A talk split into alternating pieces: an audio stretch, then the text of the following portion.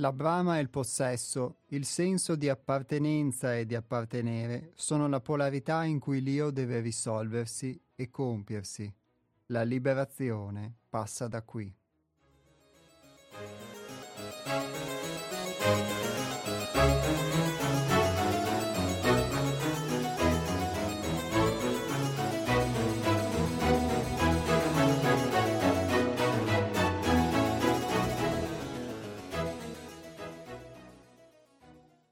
Benvenuti a una nuova puntata degli Altronauti, la trasmissione del Centro di Pedagogia Evolutiva 6 altrove, in onda tutti i venerdì dalle ore 12 alle ore 13.30 su Radio Cooperativa. Siamo in diretta, oggi è venerdì 10 giugno 2022, sono le ore 12.02 e siamo qui negli studi di Radio Cooperativa ad Albignasego in provincia di Padova.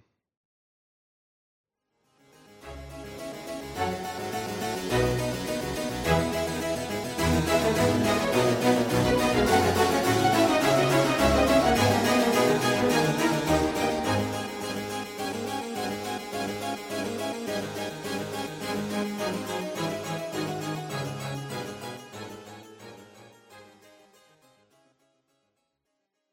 E all'inizio di questa puntata di oggi vi ricordo i contatti del Centro di Pedagogia Evolutiva 6 Altrove a partire dal nostro sito internet che è www.seialtrove.it lo ripeto www.seialtrove.it e il nostro numero di telefono che è lo 049 99 03 93 4 ripeto anche questo 049 99 03 93 4 chi invece volesse scriverci via email lo può fare scrivendo a info-seialtrove.it.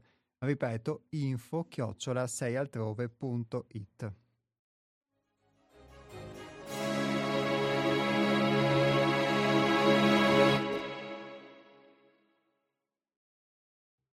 Abbiamo parlato in questa breve citazione in apertura della puntata di polarità.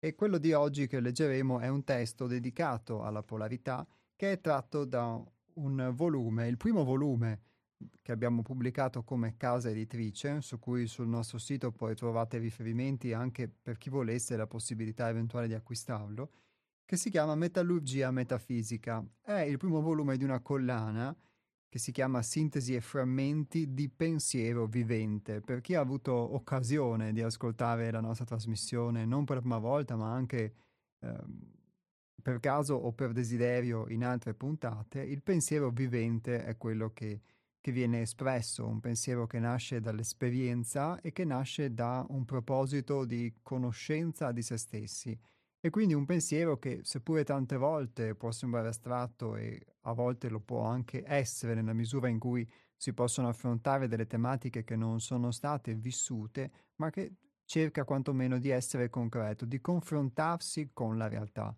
E in questo confronto con la realtà eh, non solo può nascere l'esperienza, ma quella presa di consapevolezza, di coscienza dell'esperienza, che è quello che può fare la differenza, secondo me, in, uh, in un percorso di autoconoscenza, in uno sforzo di autoconoscenza rispetto invece al vivere le esperienze e basta e finire per esserne vissuti senza riuscire a trarne invece una, un insegnamento che poi possa esserci utile, seppur poi nella, nella ripetizione tante volte delle esperienze. Quindi viverle e vivere anche la vita, poterla affrontare, poter affrontare la realtà, però con una consapevolezza diversa, con una diversa visione, con una diversa profondità, con una diversa sensibilità.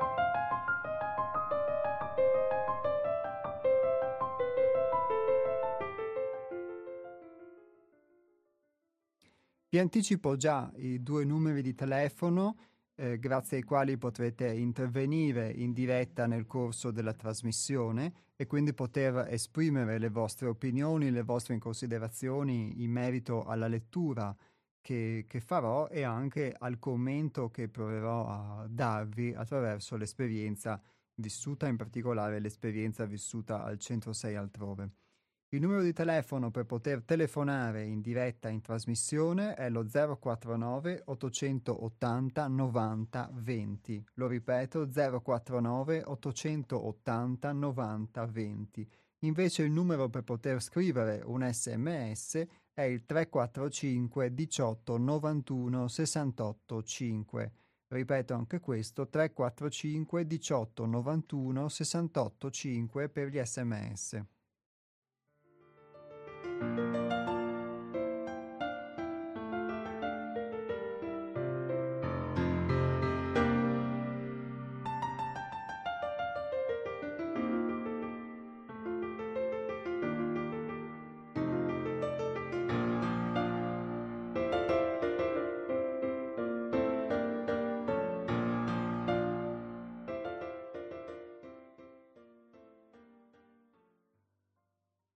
Nell'universo esistono due principi fondamentali, quello maschile e quello femminile, che si riflettono in tutte le manifestazioni della natura e della vita.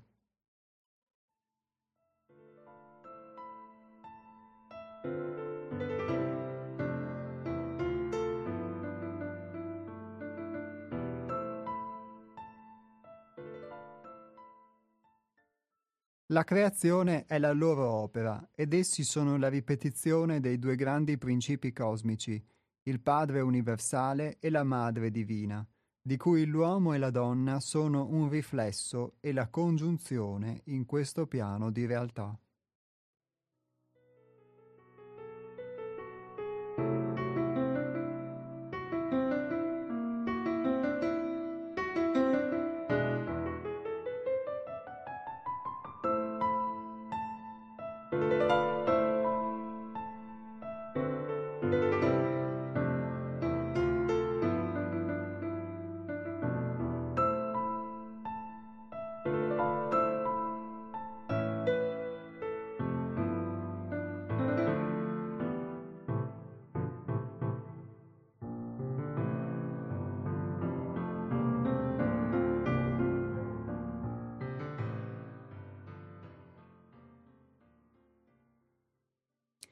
Qui cominciamo quindi con questi due principi fondamentali, è qualcosa che può sembrare mh, quasi per certi aspetti una banalità, ma di cui ho potuto verificare per esperienza eh, si può essere facilmente soliti eh, non dare importanza. Questi due principi qui vengono chiamati quello maschile e quello femminile e si dice che si riflettono in tutte le manifestazioni della natura e della vita. Quindi non semplicemente quella, l'unione del maschile e del femminile o l'unione tra uomo e donna che poi permette biologicamente, o tra maschile e femminile che permette biologicamente la creazione, quindi la nascita della vita, sia per quanto riguarda l'essere umano che per quanto riguarda tutti gli animali e sotto certi aspetti anche le piante. Qui si dice la creazione è la loro opera ed essi sono la ripetizione dei due grandi principi cosmici, il Padre universale e la Madre divina, di cui l'uomo e la donna sono un riflesso e la congiunzione in questo piano di realtà. E quindi poter guardare l'uomo e la donna non, solo, non solamente da un punto di vista eh, unicamente biologico e così qualsiasi cosa si possa riferire ad un principio maschile, ad un principio femminile, ma appunto come, ehm, come si dice qui, come ripetizione di questi due principi che sono un padre universale, come viene qui chiamato, e una madre universale. Questa cosa è facilmente riferibile per chi può, può, guardare su un piano culturale o religioso alle molte tradizioni di questo pianeta, sia quelle del passato sia quelle del presente, in particolar modo quelle religiose, laddove vi sono tradizioni che associano ad esempio alla divinità o al creatore dell'universo una figura maschile o dei connotati maschili di Dio Padre, e invece talune culture che associano a questa figura delle caratteristiche femminili di Dea Madre. Così come abbiamo delle società patriarcali o abbiamo avuto delle società patriarcali o ci sono state e ci sono in alcuni luoghi del pianeta società matriarcali e quindi laddove abbiamo questa polarità talvolta di voler guardare le cose più da un punto di vista maschile, almeno questo lo posso interpretare così, e quindi un Dio padre e un principio ordinatore, e talvolta invece sotto un principio femminile, quindi una dea madre e una eh, natura benevola, accogliente, che comunque dona ai suoi figli o accoglie i suoi figli. Ma questi due aspetti sembrano, a volerli, a volerli guardare sotto, sotto, questa luce, complementari, quindi più che uno dei due aspetti, uno di, di, di questi due principi che possa prevalere sull'altro, sembrano due principi complementari che poi forse a seconda delle circostanze storiche, a seconda della, della cultura, della civiltà, delle epoche, possa essere prevalso l'uno o l'altro e quindi poter guardare la realtà in un modo o in un altro.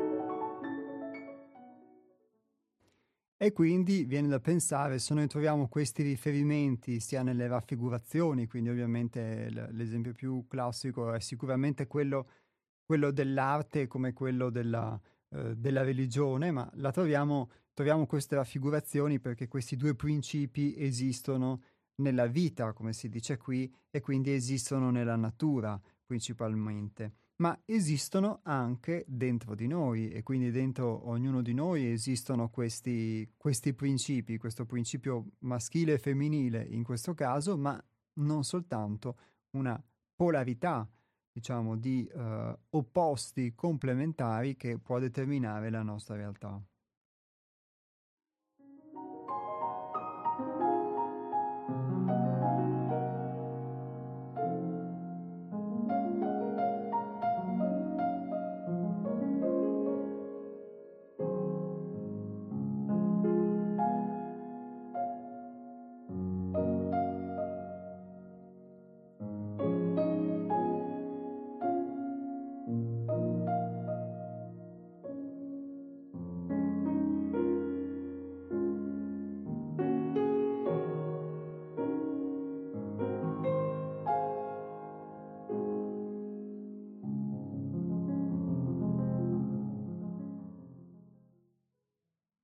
La scienza iniziatica, tramite la comprensione della legge ermetica della polarità, rivela una pratica applicazione di questi due principi nella vita interiore. Tutto ciò che esiste e di cui facciamo esperienza sul piano fisico, vitale, mentale e spirituale si manifesta sempre secondo la legge della polarità, maschile e femminile, attivo e passivo, giorno e notte, caldo e freddo, bene e male.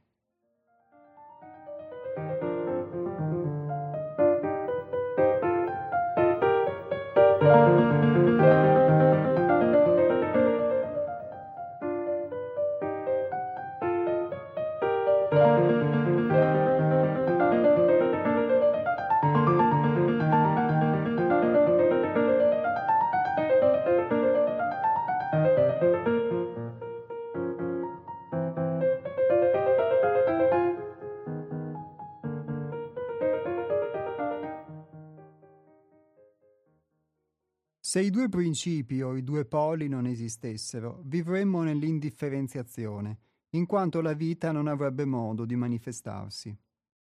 Non sapremo mai cosa è la luce se non ci fossero le tenebre, né cosa sono la saggezza, la giustizia, la grazia, la bellezza, la gioia, la bontà, se non fossimo obbligati a scontrarci con la stupidità, l'ingiustizia, la bruttezza, l'avidità, la sofferenza e la tristezza.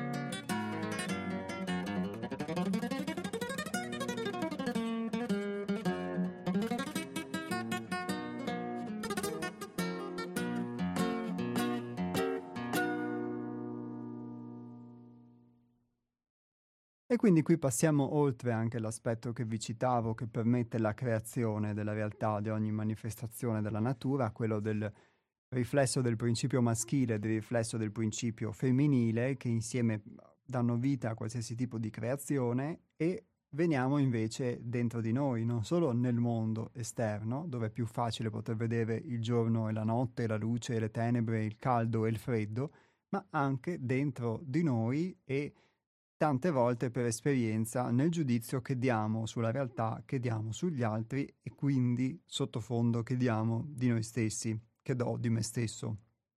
Quindi il poter vedere, come si dice qui, la saggezza ma anche la stupidità, la giustizia o la grazia ma anche l'ingiustizia, la bellezza ma anche la bruttezza,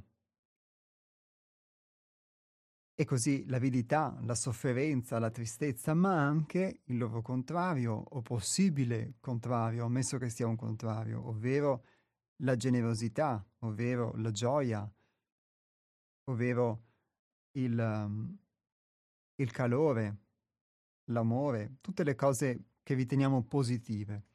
E molto spesso si vorrebbero solo le cose che riteniamo positive o che riteniamo luminose quindi se non ci piace il freddo vorremmo solo il caldo, salvo poi volere il freddo quando invece non ci piace il caldo.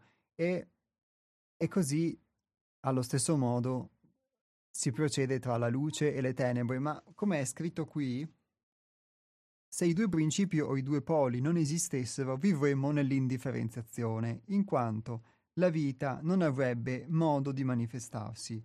E se non ci fossero le tenebre non sapremmo mai cosa è la luce. E quindi se non ci fosse anche quella polarità che noi possiamo definire negativa della nostra esperienza, tante volte non sapremmo nemmeno identificare una polarità positiva e non sapremmo trarre esperienza. E quello che vi citavo all'inizio della, della polarità come possibile strumento per fare esperienza della realtà secondo me è proprio questo, ovvero il fatto che attraverso la polarità, se vissuta in un... Um, se vissuta in consapevolezza, ma io dico più che altro con il desiderio di potersi approcciare alla realtà, quindi con il desiderio di poter conoscere, di poter imparare, perché io ho potuto verificare anche prima di tutto su me stesso che quando non c'è questo desiderio, quando non c'è questa curiosità, quando non c'è questo stimolo, allora tu diventi unicamente vittima della polarità. Quindi la polarità può manifestarsi anche nel momento in cui un giorno sei contento o sei leggero, un giorno dopo invece sei stanco o sei appesantito o sei triste o sei irritabile e diventi di fatto vittima di quelli che sono i tuoi umori, ad esempio, applicandolo su, su questi aspetti diciamo, mh, mhmm, più uh, interiori, diciamo, e meno anche astratti. E quindi sei vittima della polarità anche negli eventi che ti capitano, quindi un giorno possono capitarti degli eventi positivi che ti condizionano positivamente se tu li accogli, li accetti, e un altro giorno possono capitarti degli eventi negativi o che tu ritieni negativi, che io ritengo negativi. Ma quando mi capitano non li vorrei, vorrei unicamente quelli positivi. E come si dice qui, invece, senza uno dei due poli, eh, la vita sarebbe di fatto indifferenziata, sarebbe statica, quindi senza le stagioni, senza l'inverno e senza l'estate e le due cosiddette stagioni intermedie, di fatto la vita sarebbe statica, sarebbe uniforme e così anche le nostre esperienze. E il punto è che molto spesso ci si aggrappa unicamente ad un polo, quello che vorremmo, e che tante volte è proprio l'ultimo che che può servirci, che può servirmi, o è l'ultimo che, um, che si manifesta proprio perché abbiamo necessità tante volte di poter vedere le cose anche attraverso un polo, per così dire, negativo, anche un'esperienza che può sembrarci negativa, ma che invece ci può, ci può dare un insegnamento.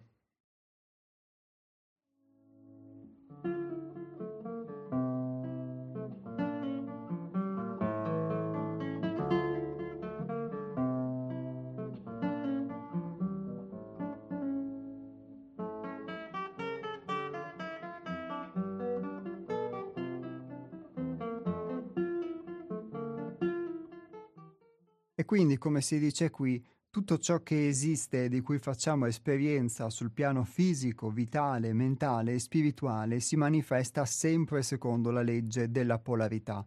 Quindi qualsiasi cosa di cui facciamo esperienza inevitabilmente passa e viene filtrata, si manifesta, si esprime attraverso questa legge della polarità. In questo senso, quindi io anche da, da questo microfono tante volte ho detto filosoficamente il fatto di poter rimanere al centro, rimanere imparziale rispetto a, a volte a questa polarità che mi spinge un giorno da un lato, un giorno dall'altro, ma mi rendo conto poi di quanto tante volte sia difficile e possa risultare anche astratto, me, rendo, me ne rendo conto su di me, ovviamente, sulla mia esperienza, il fatto di poter rimanere fermi. A volte forse è anche più utile poter proprio accettare l'esistenza di questa polarità e quindi accettare l'esistenza, come vi dicevo prima, delle giornate in cui forse uno è più propenso uh, ad essere aperto, positivo, delle giornate in cui invece uno lo è di meno e pur essendo consapevole di questo comunque trarre occasione per vivere l'esperienza e per imparare. Altrimenti vorrei solamente le cose belle e non vorrei le altre e così facendo però eh, non faccio altro che accettare solo una metà praticamente della mia vita, l'altra metà non la accetto. Ma ora lascio la parola a voi, quindi apro le telefonate, il numero come vi dicevo lo 049 880 90 20.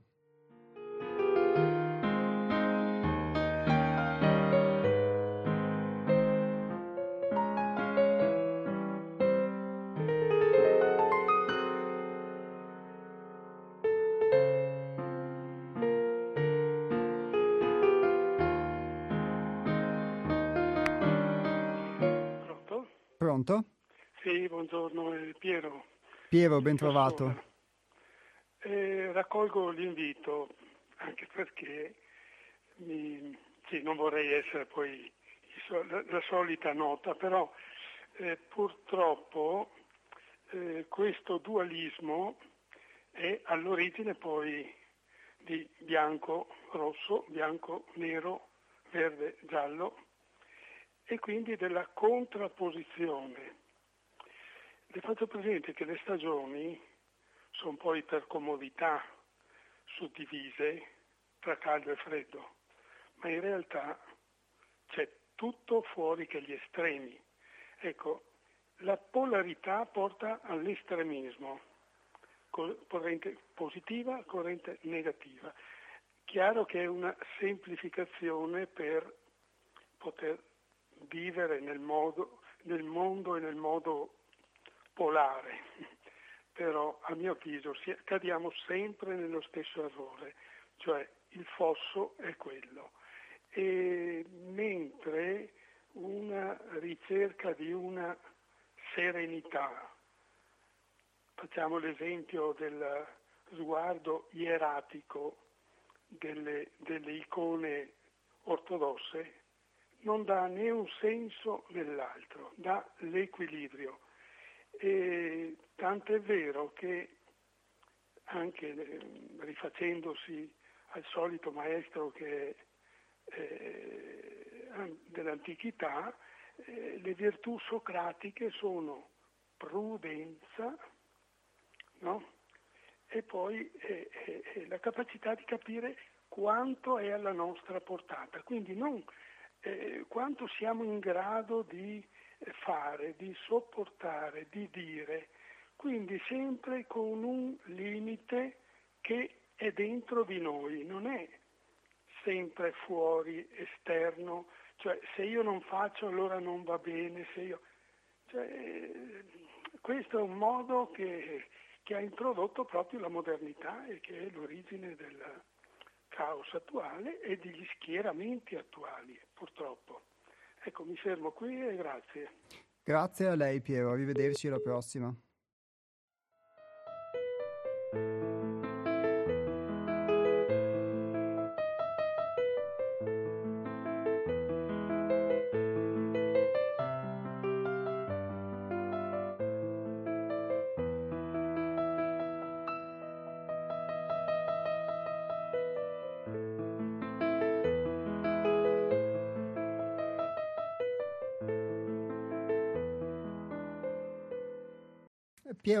Accenna quindi all'aspetto sia della serenità sia dell'equilibrio ed è mm, molto, molto bello secondo me il suo intervento.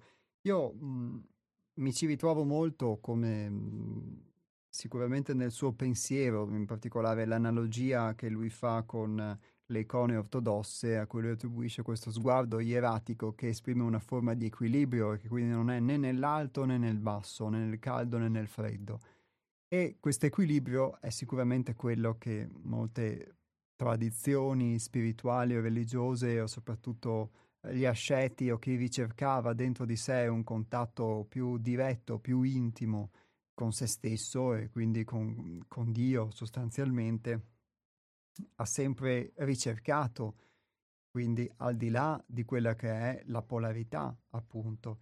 Però io umanamente mi rendo conto di come la vita di tutti i giorni ci spinga tante volte a dover compiere delle azioni, a dover fare delle scelte che implicano poi nel momento in cui si prende anche una decisione, ad esempio eh, una scelta di campo. E quindi eh, una scelta nella polarità e questa scelta, questa decisione presa nella polarità poi ci porta a tutta una serie di conseguenze che poi può portarci anche nel ciclo a vivere anche il polo opposto. E, mh, mm, e quindi credo che comunque la vita materiale concreta in cui viviamo eh, si esprima attraverso la polarità, come, nel, come si dice nel testo che vi ho letto.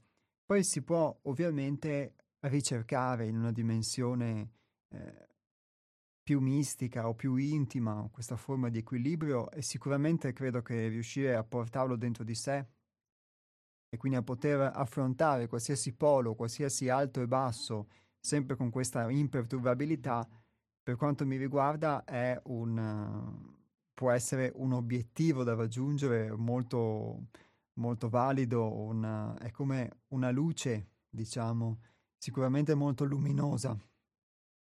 Però appunto al momento ehm, riconosco anche la difficoltà di questo, cioè ci si può porre questo traguardo, per quanto mi riguarda almeno io posso pormi questo traguardo, però allo stesso tempo posso riconoscere quanto ehm, sia facile anche illudersi di raggiungere un traguardo di questo tipo tante volte perché ci si astiene forse dal poter vivere la polarità e quindi dal poter anche esperire attraverso, attraverso le dinamiche della vita.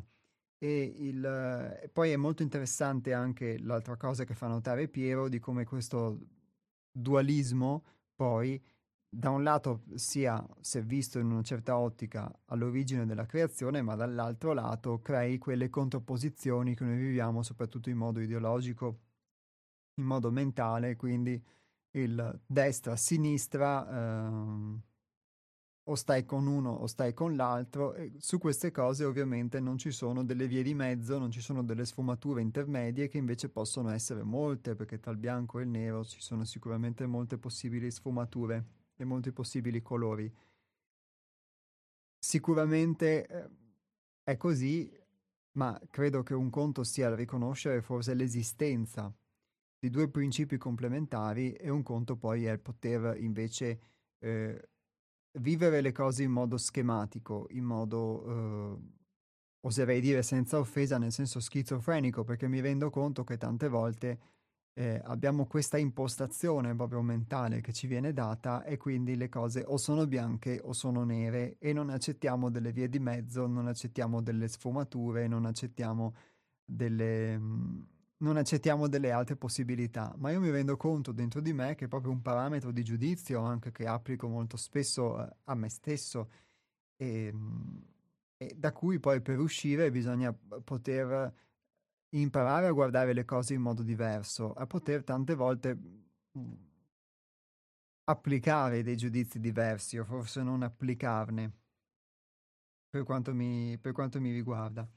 Quindi grazie mille a Piero e è vero che da questo dualismo, poi da questo dualismo del giudizio, che io vedo almeno su di me molto applicato nel giudizio, nell'autogiudizio, quindi o sei buono o sei cattivo, o riesci oppure se non riesci fallisci e quindi se fallisci c'è un, un autogiudizio negativo, ok? Da questo poi nascono anche tutte le contrapposizioni che viviamo.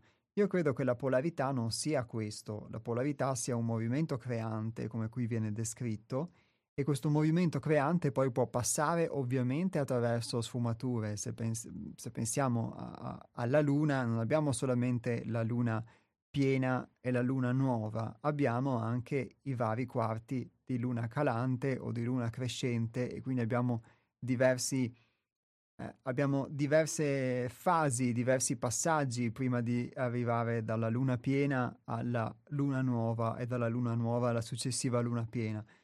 E quindi così vale anche dentro di noi, credo, nelle nostre emozioni, nella nostra vita, è che spesso siamo talmente astratti eh, che non ci rendiamo conto poi di, di, di, queste cose, non ci rendiamo conto di quello che ci capita e quindi anche l'aspetto della polarità applicato alla natura noi non lo vediamo, non lo riconosciamo, perché questo dualismo che giustamente cita Piero, io credo che sia molto nel nostro modo di pensare, un modo di pensare astratto rispetto alla realtà, rispetto alla realtà concreta e che ci porta a, a non conoscere noi stessi. E in questo senso anche credo che la sua citazione che ha fatto di Socrate sia della prudenza come capacità di ehm, capire, di percepire quanto uno è in grado di ma eh, quanto uno è in grado di poter fare, quanto uno è in grado di poter sopportare, quel limite che è dentro di noi e in base a questo nel momento in cui io lo recepisco posso anche poi pian piano lavorarci per diventare più capace di... E, e invece c'è un'idea mentale, che parte dal fatto che non mi conosco, di, po- di, dover riuscire e se non riesco fallisco, quindi dover essere inserito in un determinato parametro che è mentale e se non, non ci riesco a corrispondere a questo standard, allora fallisco, quando invece ci sono moltissime sfumature e sicuramente questa capacità di conoscersi che, di cui parla Piero però richiede una, um, una possibilità di potersi ascoltare, una possibilità di poter anche esperire ed esperire senza giudizio e senza autogiudizio. E per come invece è impostata la società oggi, la, la vita media oggi, ehm, si sembra che si vada in una direzione che è opposta e quindi bisognerebbe forse in questo senso fare un passo indietro. Ma do di nuovo la parola a voi allo 049 880 90 20.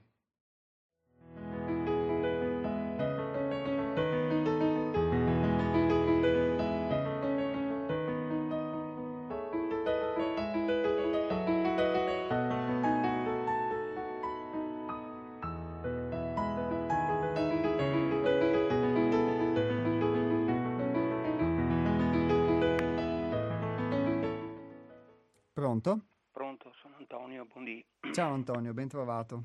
Senti, ben senti volevo eh, toccare quest- questa questione qui, che capitava nelle discussioni giovanili quando eravamo, poi capitava nella vita in società e capita anche nelle delle discussioni radiofoniche o meno. Questa, questa polarità, oserei dire polarità, questa B, cioè il discorso astratto, il discorso generale, il discorso eh, sistemico, in cui l'individuo può poco, mentre e, e dall'altra parte c'è invece, almeno da come parli tu, c'è l'esperienza individuale, ciò che faccio io.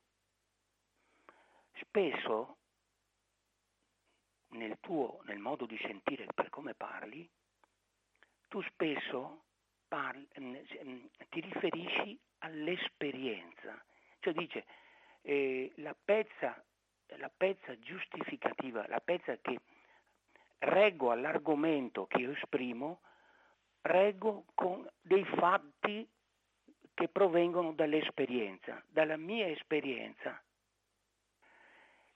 Ed è capitato anche ultimamente questa, tra, questa questione che alcuni, proprio per superare l'astrattezza, vanno, uh, si riferiscono al concreto, cioè a ciò che faccio io nella pratica.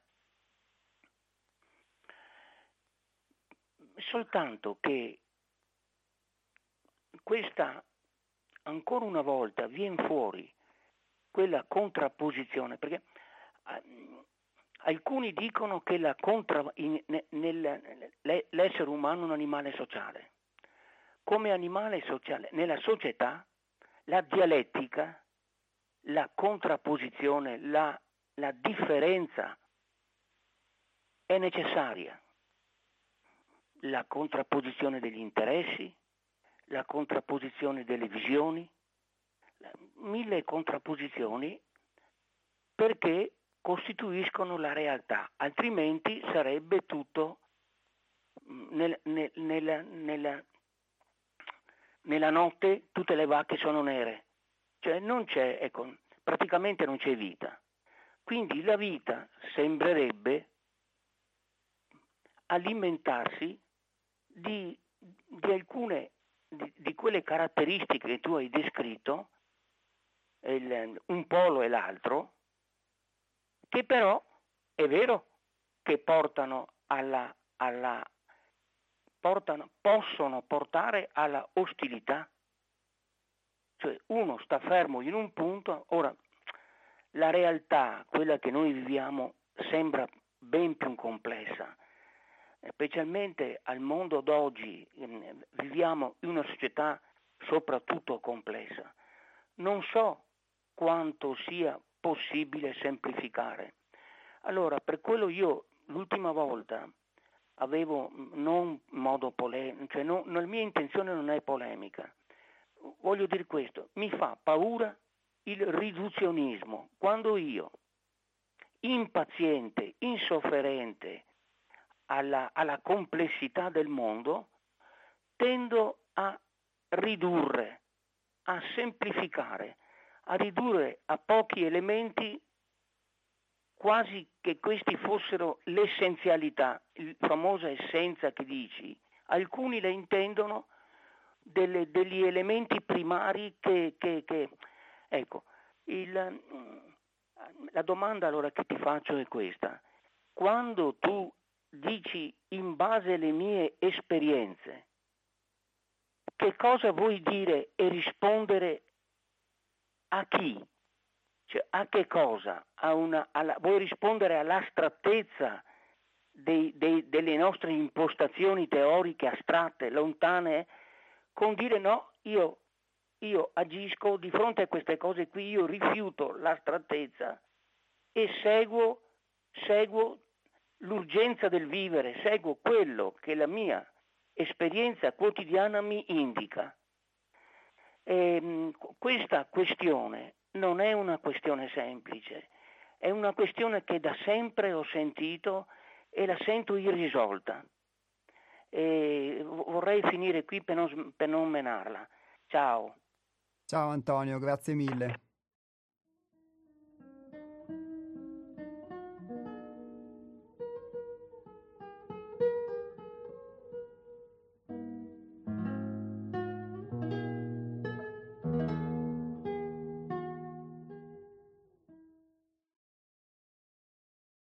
Allora, Antonio pone una domanda mhmm, precisa. Allora, quando dico in base alle mie esperienze intendo indicare una relatività della, della, verità che esprimo, che per me può essere concreta, ma concreta perché vissuta in base a un'esperienza, ma che l'esperienza l'ho vissuta io e quindi ehm, quella che propongo non è una verità assoluta, ma è una verità relativa, quindi relativa all'esperienza e relativa ovviamente nel tempo, perché poi un domani potrei vivere esperienze analoghe e invece mh, vederle in modo diverso e quindi poterne, poter trovare una, realtà di, una verità diversa.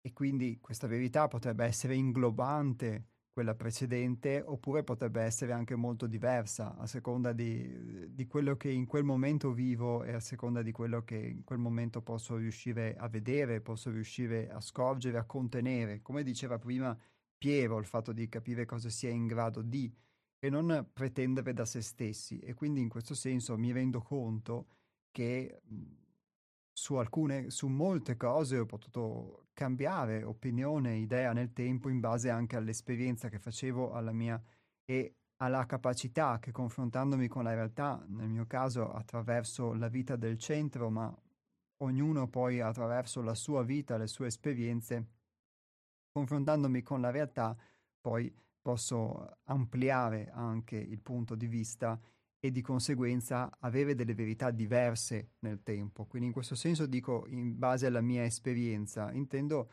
sicuramente poggiarmi su una concretezza che ovviamente è concreta per me, ma allo stesso tempo poter indicare la relatività di quello che esprimo e quindi non è una verità assoluta. Non intendo dire che è una verità migliore di quelle astratte o di, o di, quella degli ascoltatori o di chi altro che può proporre delle verità che io posso giudicare astratte, ma semplicemente indicare la relatività di quello che esprimo in virtù della mia esperienza. Questo perché eh, tante volte poi io stesso attraverso l'esperienza ho dovuto riconoscere che molti pensieri che avevo, molte opinioni sulle cose di fatto mh, non corrispondevano alla realtà e se attraverso l'esperienza, attraverso la possibilità di vederla, l'esperienza, di entrarci a contatto, quindi di entrare a contatto con la realtà, non avessi rimesso in discussione il mio pensiero, il mio pensiero in queste sfaccettature sarebbe rimasto lo stesso e sarebbe rimasto astratto. Quindi per questo dico tante volte esperi- in base alla mia esperienza, perché mi sono reso conto che molte cose che pensavo, nella misura in cui poi non riuscivo a realizzarle o a metterle in pratica o non mi confrontavo con la realtà, mh, rimanevano, mh, rimanevano astratte e tante volte ho dovuto vedere che a contatto con la realtà le cose erano molto diverse da come io pensavo che fossero. Quindi per questo sottolineo alla mia esperienza.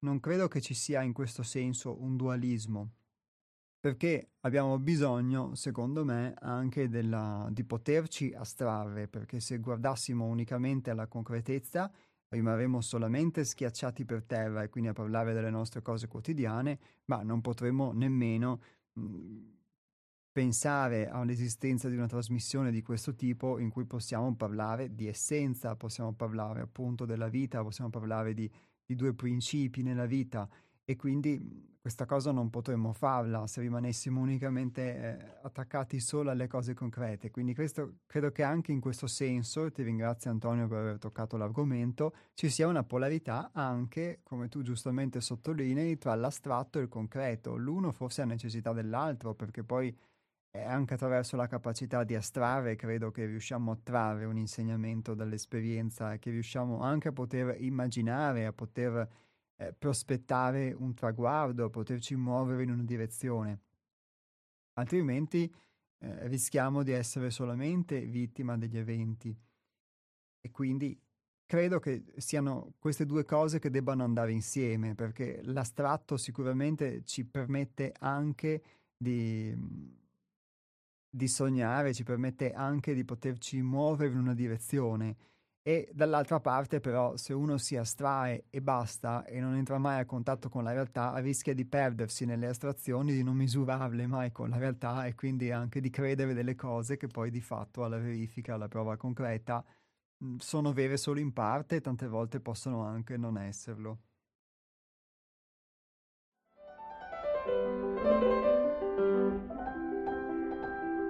thank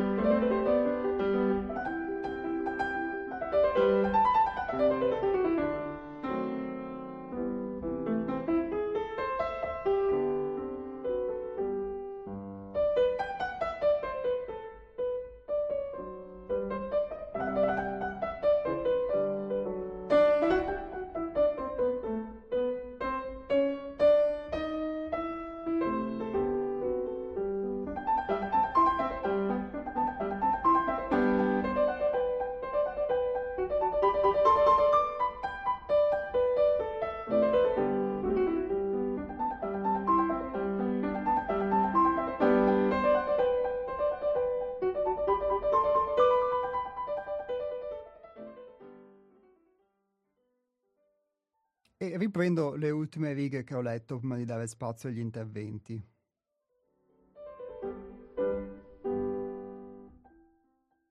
Non sapremmo mai cosa è la luce se non ci fossero le tenebre, né cosa sono la saggezza, la giustizia, la grazia, la bellezza, la gioia, la bontà, se non fossimo obbligati a scontrarci con la stupidità, l'ingiustizia, la bruttezza, l'avidità, la sofferenza e la tristezza.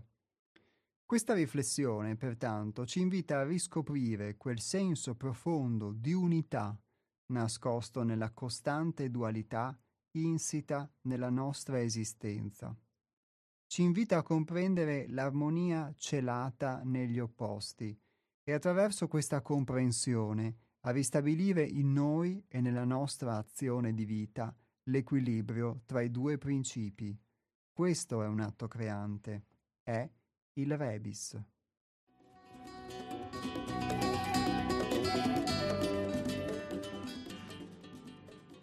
Ed è quindi in questo senso, come si citava negli, negli interventi di prima, sia quello di Piero sia quello di Antonio, sia l'aspetto della contrapposizione, sia come tante volte la contrapposizione possa anche portare ad una semplificazione ad una semplificazione eccessiva, diceva Antonio, e quindi a poter considerare essenziali solo pochi elementi e quindi a voler tener conto solo di quelli, a ridurre la realtà e a ridurre la realtà però al nostro piacimento.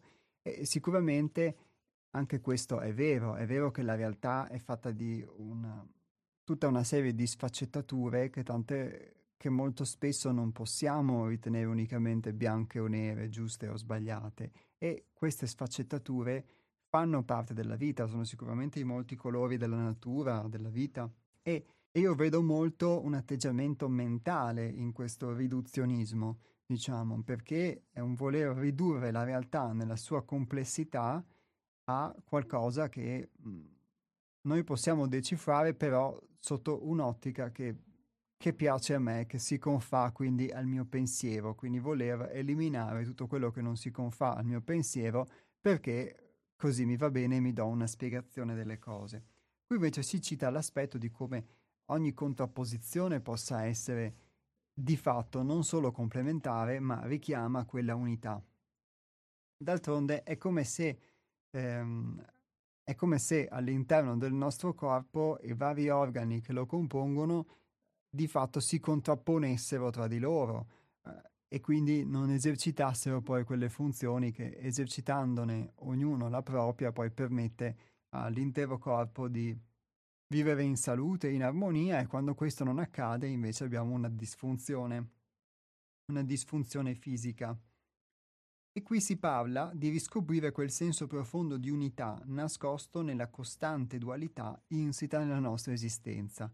Quindi il fatto di poter accettare la polarità, quindi accettare che posso vivere un'esperienza di un certo tipo e poi pian piano arrivare a vivere un'esperienza che è l'esatto opposto di questo e non vedere unicamente quella che per me mi piace di più, che ritengo migliore, più utile come la bella, la buona e l'altra come la cattiva da scartare, ma poter vedere queste due poli e tutto il passaggio che c'è da arrivare da un polo all'altro, tutte le sfaccettature che ci sono nel mezzo, poterle vivere attraverso un, um, una diver- guardandole in modo diverso e con un metro di misura diverso, di fatto mi può aiutare quindi a unire questi due poli in me sostanzialmente come si dice qui, a riscoprire quel senso profondo di unità nascosto nella costante dualità insita nella nostra esistenza. Altrimenti è come se io volessi non vedere quello che non mi piace o quello che non mi piace comunque ne attribuisco la responsabilità agli altri, è colpa degli altri, è, oppure proprio non lo vedo neanche e rimango solo su quello che mi piace ci invita a comprendere l'armonia celata negli opposti e attraverso questa comprensione a ristabilire in noi e nella nostra azione di vita l'equilibrio tra i due principi. E quindi l'equilibrio tra questi due principi è anche non soltanto l'aspetto, come vi dicevo, di quello che posso ritenere positivo e quello che posso ritenere negativo, che ovviamente è sempre relativo perché poi devo vedere se quello che io ritengo positivo o negativo lo è veramente o se non lo ritengo tale per una forma di pregiudizio e anche qui nel confronto con la realtà l'aspetto del pregiudizio è una cosa che emerge perché nel confrontarmi con la realtà io posso essere prevenuto nei confronti di un'esperienza, nei confronti di una persona, nei confronti di qualcosa, prevenuto sia positivamente sia negativamente. E quindi non mi sto incontrando di fatto con la realtà perché eh, sto mettendo a confronto quello che è un mio giudizio eh, anticipato sulla realtà con la realtà di per sé. E questo giudizio poi sicuramente va a modificare, va a determinare anche il mio modo di, il mio approccio, il mio modo di approcciarmi. Ma oltre a questo, quindi,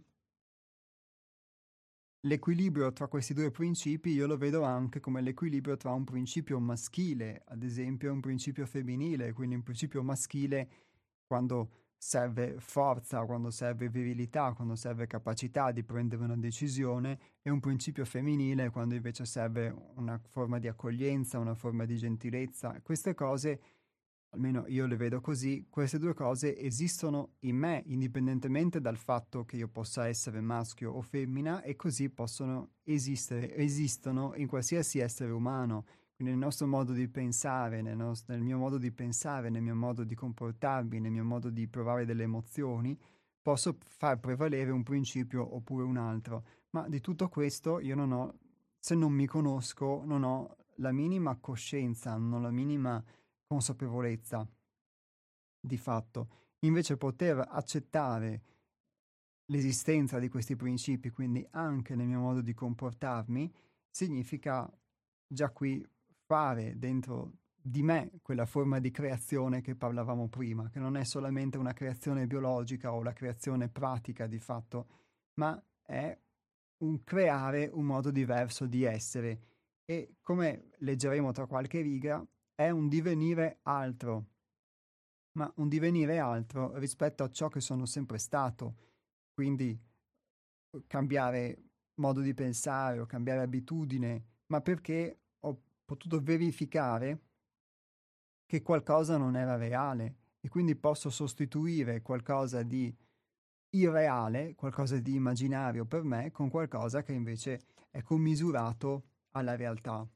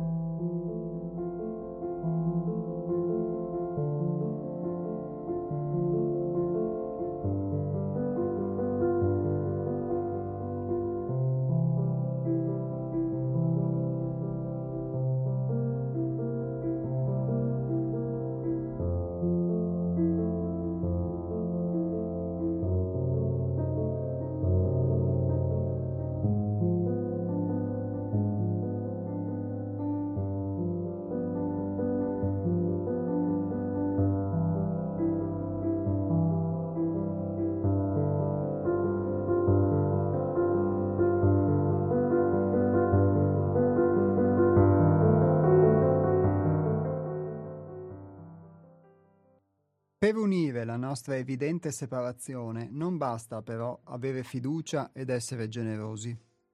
Per andare oltre necessitiamo di farci un dono, un dono autentico, dare il nostro consenso a voler essere qualcos'altro.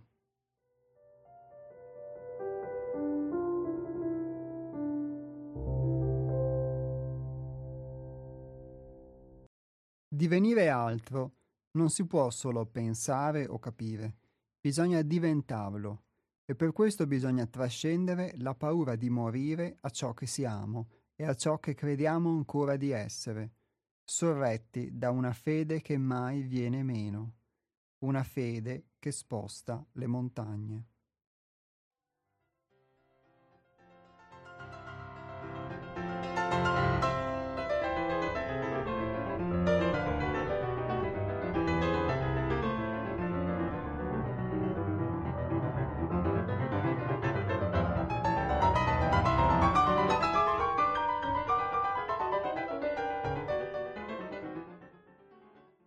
E qui nel divenire altro si intende, come vi, vi anticipavo, proprio questo, la possibilità di poter anche affrontare un'esperienza in modo diverso, di poter cambiare abitudine, cambiare modo di essere, modo di comportarmi di fatto. Poi, se vogliamo, filosoficamente, quando divengo altro, si, si, intende più che altro il fatto che mi permetto di essere altro, perché tante volte molti desideri o molte attitudini o molte, molte cose che siamo, che sono, uno non si permette di esserlo, non si permette di farlo, perché ha tutta una serie di convinzioni, come dicevamo prima, di giudizi, di autocostrizioni che di fatto... Ehm, gli impediscono di esserlo, ma a cui sono attaccato e nella misura in cui sono attaccato, di fatto, se sono attaccato a quelle che sono le mie catene, non posso certo essere libero. In apertura della trasmissione si parlava, ad esempio, in quella citazione che vi ho letto, della polarità legata al senso di appartenenza o di appartenere, che è qualcosa che molti di noi hanno, ad esempio, nei confronti della stirpe familiare o nei confronti del proprio paese o del proprio territorio o di una propria tradizione, cultura, eccetera. Queste cose mi vengono in mente, ma il senso di appartenenza può essere ovviamente anche ad un gruppo, ipoteticamente anche a una squadra di calcio, ad un partito politico, è un senso di appartenenza che comunque uno prova, che di per sé è neutro, non credo che sia positivo o, o negativo, ci fa esperire qualcosa di altro, mi fa esperire qualcosa di altro se lo vivo rispetto a, a, al piccolo io che sono comunque. E questo senso di appartenenza però è quello che determina molto spesso anche tutta una serie di convincimenti, ad esempio morali, di convincimenti legati a quello che forse un tempo poteva essere il comportamento, il vivere sociale. Ripete spesso Antonio che, l'ess- che l'essere umano è un animale sociale, ma che nella misura in cui però, eh, anche quando mh, non sono più adatti alla società in cui viviamo, al tempo in cui vivo o all'esperienza, diciamo, personale, io li continuo comunque ad adottare, sono un modo di pensare che, in cui sono stato cresciuto, forgiato e che comunque mi struttura. E di fatto anche questo secondo me è qualcosa che uno può rivedere se ne prende consapevolezza, quindi rivedere il fatto, rivedere molti giudizi che uno ha sulla realtà e prima di tutto su se stesso alla luce del fatto che non sono suoi, non sono miei, sono dei modi di pensare che io ho ereditato e che applico a me stesso, applico alla realtà. E di fatto permettermi di metterli da parte, di sospenderli in talune situazioni, eccetera, mi può far fare delle esperienze diverse. Questo provare ad essere diverso di fatto in realtà è provare ad essere ciò che sarei unicamente, solamente che delle convinzioni rigide o un senso di appartenenza rigida mi eh, imponeva di non esserlo. Ovviamente è chiaro che mhmm, in, uh, come diceva prima Piero, c'è un senso del limite che ognuno di noi ha. Non è che tutto quello che ci è stato trasmesso debba essere buttato via o debba essere scardinato. E quindi qui non, non ricado nel riduzionismo che diceva prima eh, che citava prima Antonio, quindi il fatto di voler eliminare tutto quello che non ci fa comodo.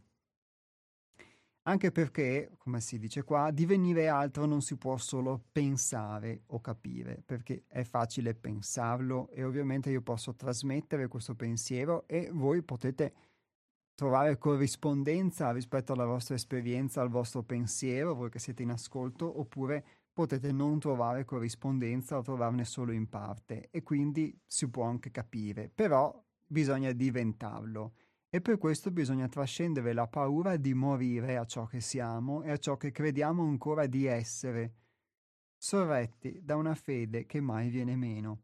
Questa fede mhmm, per molti forse può essere la fede anche religiosa e ognuno in questo ha la sua, ma la fede di cui qui si parla è comunque una fede che non deve necessariamente avere delle connotazioni di tipo religioso, è una fede io la vedo così, almeno nella possibilità di farcela, perché è proprio quando questa fede non c'è che mh, ti releghi unicamente a ciò che sei stato, a ciò che è il passato, a ciò che ehm, a quello che è il tuo piccolo contenitore e spazio vitale personale e non hai il coraggio di poter fare qualcosa di nuovo, quindi di diventare altro e nel diventare altro in realtà diventare veramente te stesso, cioè poterti esprimere al di là di quella che è la tua personalità, di quello che è il vestito che ti è stato dato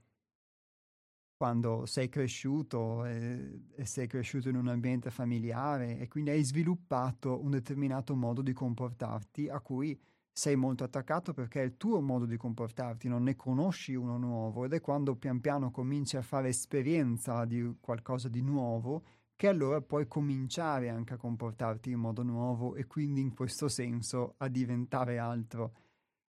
E questa cosa quindi la puoi fare solo con la pratica, non la puoi capire. Sicuramente capire è un primo passo perché anch'io capivo o credevo di capire, ma ero convinto che bastasse capire per superare determinati problemi, determinate difficoltà, che invece poi quando si ripresentano adotti lo stesso comportamento come se non avessi capito niente. In questo senso uno deve avere anche molta pazienza con se stesso e poter avere fede perché senza questa pazienza, senza questa fede, sarebbe fin troppo facile dire ok, non sono capace, non cambierò mai e resta tutto lì.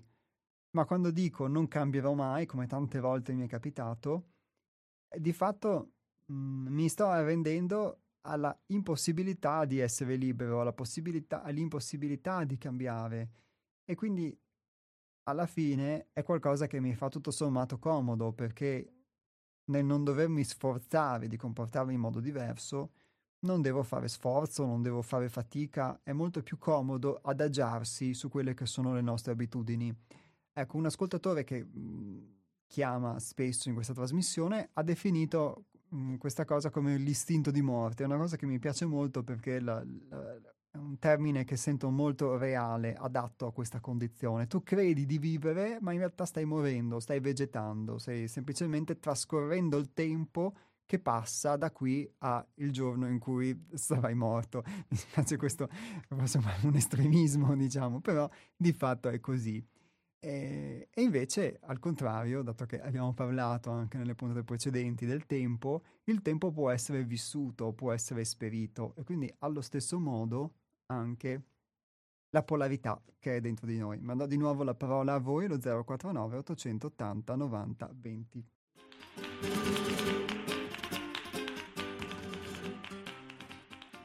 Come dicevamo, la fede si accompagna ad un lavoro di lungo respiro e di profonda pazienza.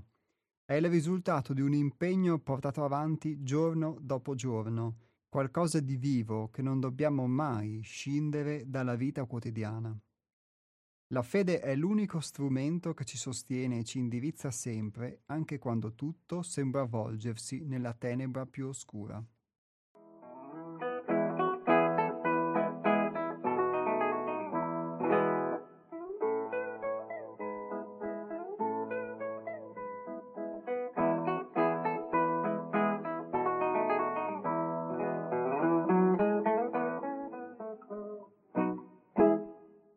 Ricordo per chi vuole intervenire anche il numero degli sms che è il 345 18 91 68 5. Ripeto 345 18 91 68 5.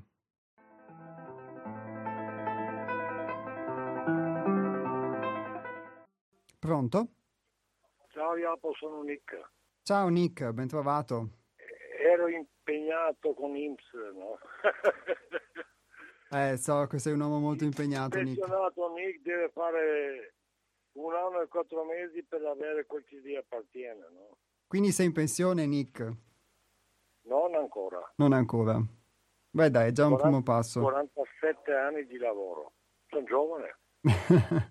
Ma con tutti gli effetti, eh, non solo con... Eh, sai che perché mi ha toccato? Io ero impegnato con un mio amico, no? Allora ho sentito la parola fede, il mio nome vuol dire fedele, non tradire. Ah. È un concetto della fedeltà. Sì, pronto? Pronto, ti ascolto, no? E eh, quando mi rispondi sono in armonia con te, no? ok, eh, sì, è bello questo aspetto che tu citi della fedeltà. Avevamo no, inteso la fede come... È nato il primo genero, Alberto, è morto Einstein e il mio papà ha deciso di chiamare Albert.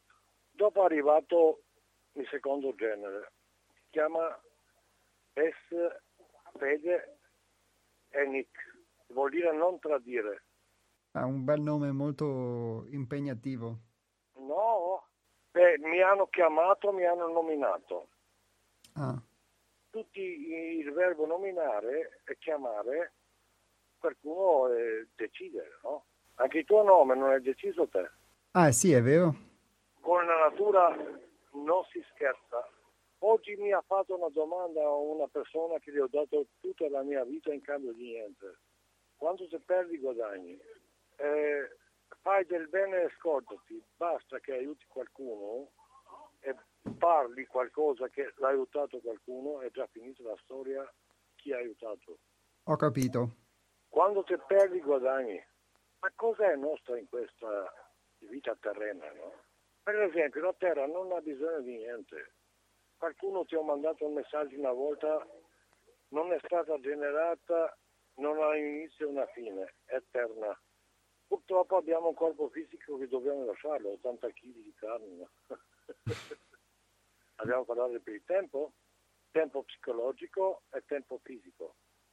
Li cancelliamo tutti e due. Abbiamo parlato realtà oggettiva e soggettiva. Lì, tutte le cose vengono tramite a noi solo per opera nostra. Qualsiasi parola che noi portiamo fuori viene da noi. Non esiste una entità superiore che può intervenire. Dicono che ci hanno generato, ma quel che è stato generato, chi l'ha generato? Niente non nasce niente, no? Mm. Non ce l'ho con nessuno, eh? tutte le cose che stanno succedendo adesso devono succedere per essere consumate tutto. Si chiama, eh, come si chiama? Apocalisse, ma non di tutte le scritture scritte in questa terra. Quando qualcuno, 2470 anni fa, Apocalisse sono leggi afisiche.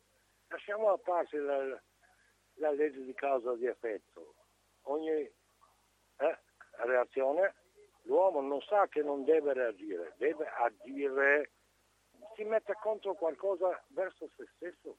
Allora quando hanno trasportato l'idea delle leggi afisiche che intervengono, ma non, anche persino hanno inventato la malattia. Non credo che la malattia viene, o la legge di causa di effetto viene a colpire qualcuno. Gli dà almeno, non posso misurarle con gli anni perché il tempo non esiste che possiamo misurarlo. Eh.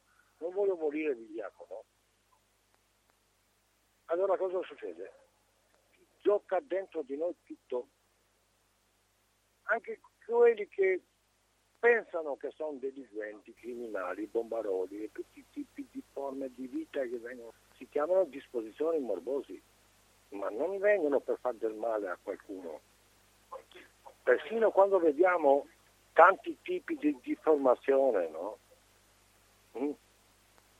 abbiamo usato le parole anticampati, disabili, tutte quelle cose lì, ma ci sono, se andiamo in profondità, persino dicono che è nato piccolo con diabete. Ma cosa mangiava la mamma? Eh, ma la nonna e tutti vivono, non c'entra niente. Cosa mangiava la mamma? Perché non esiste la malattia, arriva proprio preciso, lo troviamo. E dopo quando vai a fare una visita a psicanalisti tutto il mondo, eh, per 27 anni, per 2700 è nata la moneta, 2500 è nata la democrazia, stiamo aspettando secoli e secoli che arriva la prima la parola Repubblica. Ti ricordi che ho detto andiamo alla fiera dell'economia là qua a Trento? Sì, mi ricordo. Io sai perché non sono andato? No. Mi hanno tagliato, sono stato dal 17 gennaio sono stato colpito dalla Polizia dello Stato, Digos, 200 volte in tribunale, tre penali. Però non c'è un giudice che mi può condannare. Hai capito cosa ho detto? Sì, ma perché la, della Digos cosa... Perché parlavo in tre radio.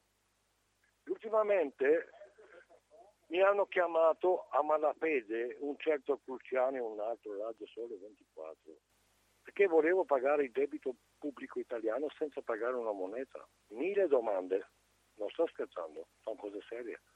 La moneta porta la dignità individuale di ogni cittadino perché nel momento che hanno votato Repubblica, li sai già bene, eh? colpa di chi? Noi non possiamo andare da anni e anni di vita sofisti e consolare le persone, la vita è così. Come mai? Chi ha stabilito che la vita è così? Ah, questa è una bella domanda, molto interessante. Quando siamo arrivati siamo stati tutti liberi, non perché sono il liriano libero. Per esempio vado nel mio paese e mi hanno detto in aeroporto quando ho seppellito la mia mamma 9.000 euro. Hanno detto ricordati che ti sei nato qua. Parlavo solo in italiano. Aeroporto sì. di Trieste hanno fermato la bara a me, mi hanno chiamato in un ufficio che era pieno di legno, erano ufficiali. Hanno, sono maestri ancora, prendono la paga tramite noi. Erano 200 passeggeri, io dovevo par, portare la barra. Quanti soldi hai in tasca e tutto? Sai cosa ho fatto nell'ufficio? Io ho preso le chiavi dell'ufficio, hanno fermato l'aereo, Reca, vieni qua sotto dalle chiavi, no? Prendato a fare legname e fa la serratura nuova, no? Mm, hai capito? Parlo poco, eh. Sì, Tutte Nick. le scritture che abbiamo scritto noi, Iapos. Cosa? Hanno bisogno, per esempio, Hermes deve essere presente quando scrive qualcosa a spiegarlo lui in diretta. Se Hermes passa dall'altra parte, ma l'ha detto lui, ha detto Nick, ha detto Iapos. Eh? Anche se dici più belle cose, capito? Beh, è presente, è presente nello spirito, diciamo, nella, No, nella lettura. Ma, ma ti spiego, io ho cercato di fare la prima volta nella vita terrena, una volta lascia Alessandro Magno e tutti, no? Era allievo di Aristotele, anche Dante Alighieri, tutti hanno copiato lì. Però Dante ha salvato la pelle, il mio maestro di tutti i maestri, Hegel, un po' di persone. no? Però io volevo andare in fondo sull'economia reale e sulla giustizia. La legge dell'analogia e la legge della speculazione lo vedi in borsa. Come nasce il prestito, la finanza, il debito? Una volta che abbiamo delegato tutto, non abbiamo ancora possibilità. Hanno inventato la inflazione. Ma com'è possibile una roba simile? Dieci anni fa ho detto c'è energia qua in Italia per tutto il mondo. Dopo hanno scoperto nelle mare dell'Egitto che c'è infinitamente il gas. Va bene, Nick, adesso ti devo lasciare perché sennò No, stiamo troppo al telefono e poi gli altri ascoltatori Io sono non voglio invidiosi. lasciare la vita terrena senza dire una cosa. Com'è possibile che un paese non riesce a avere la sua moneta? Chi la deve... Nel 92 li avete Eh, va bene, no, ancora. ma adesso non possiamo parlare però della No, moneta, non Nick. aver paura non ti faranno niente. Hanno provato con me non sono riusciti. No? Ma eh, su questo non c'è dubbio, ma eh, siccome eh, andremo fuori argomento, adesso No, lasciamo spazio anche agli altri. eh, tutti noi siamo responsabili anche se non abbiamo fatto niente. Siamo dentro tutti, eh. Indubbiamente così. Grazie Nick, alla prossima, un abbraccio.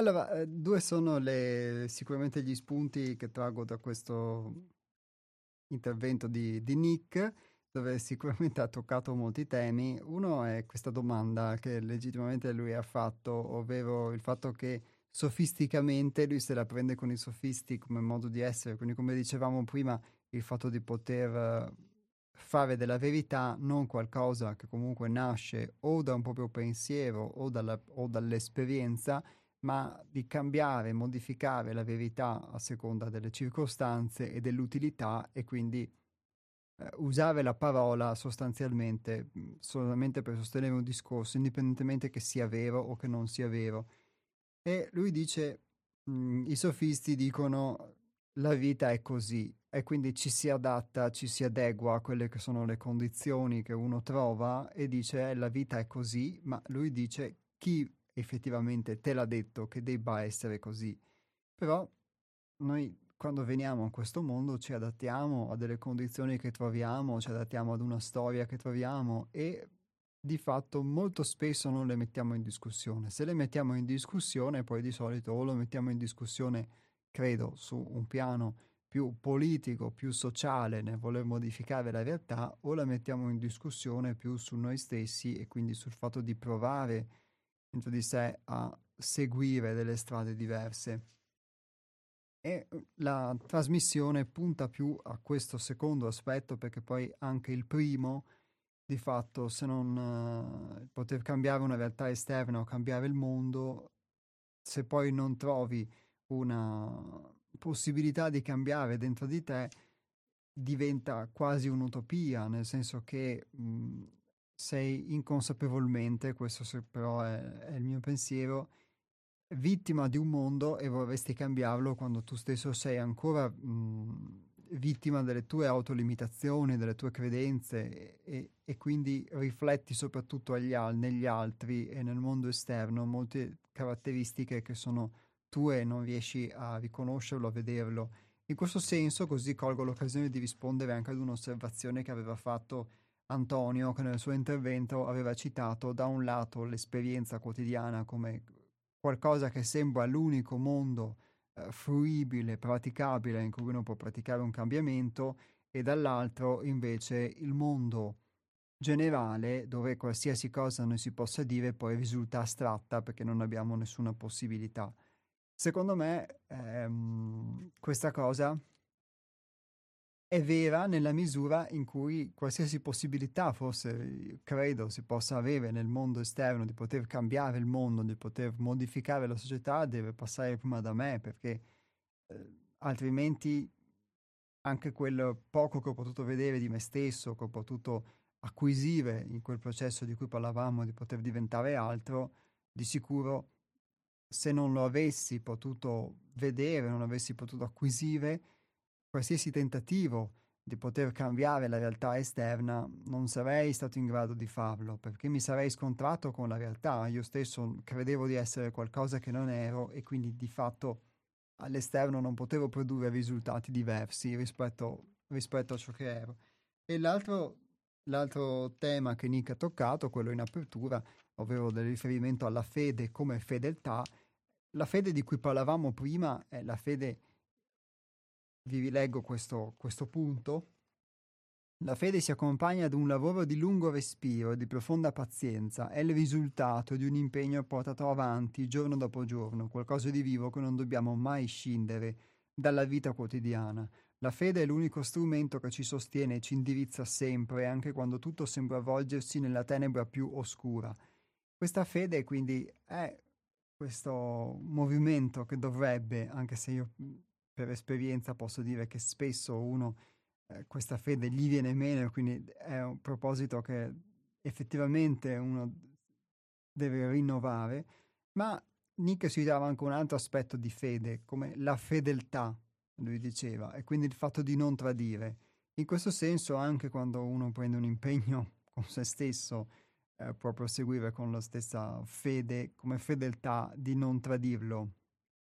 Tante volte invece sono, posso essere molto propenso a tradire anche gli impegni che prendo con me stesso, tra cui anche quello di poter diventare altro, di poter imparare attraverso l'esperienza, quindi figuriamoci se poi non posso eh, tradire anche impegni ideali, eccetera.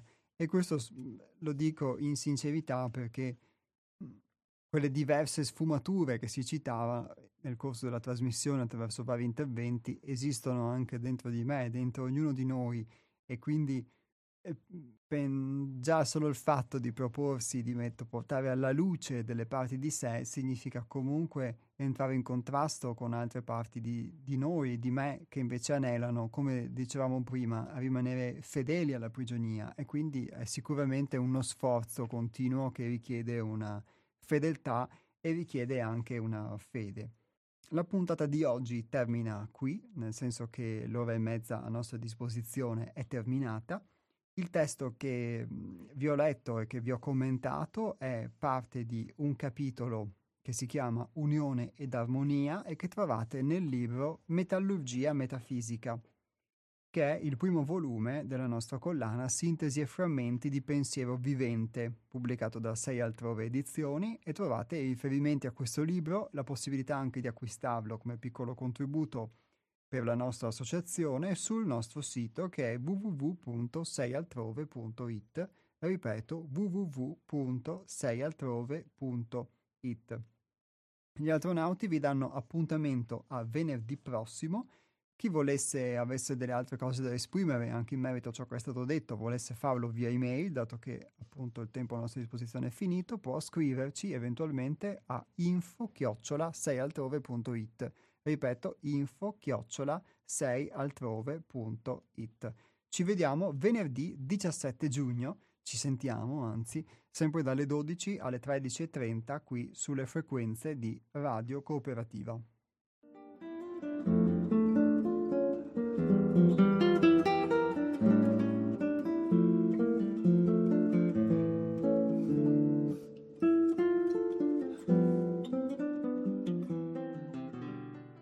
Fuoco senza fumo, la fiamma inesauribile, il centro senza confini. Ecco ciò che di esistente è te.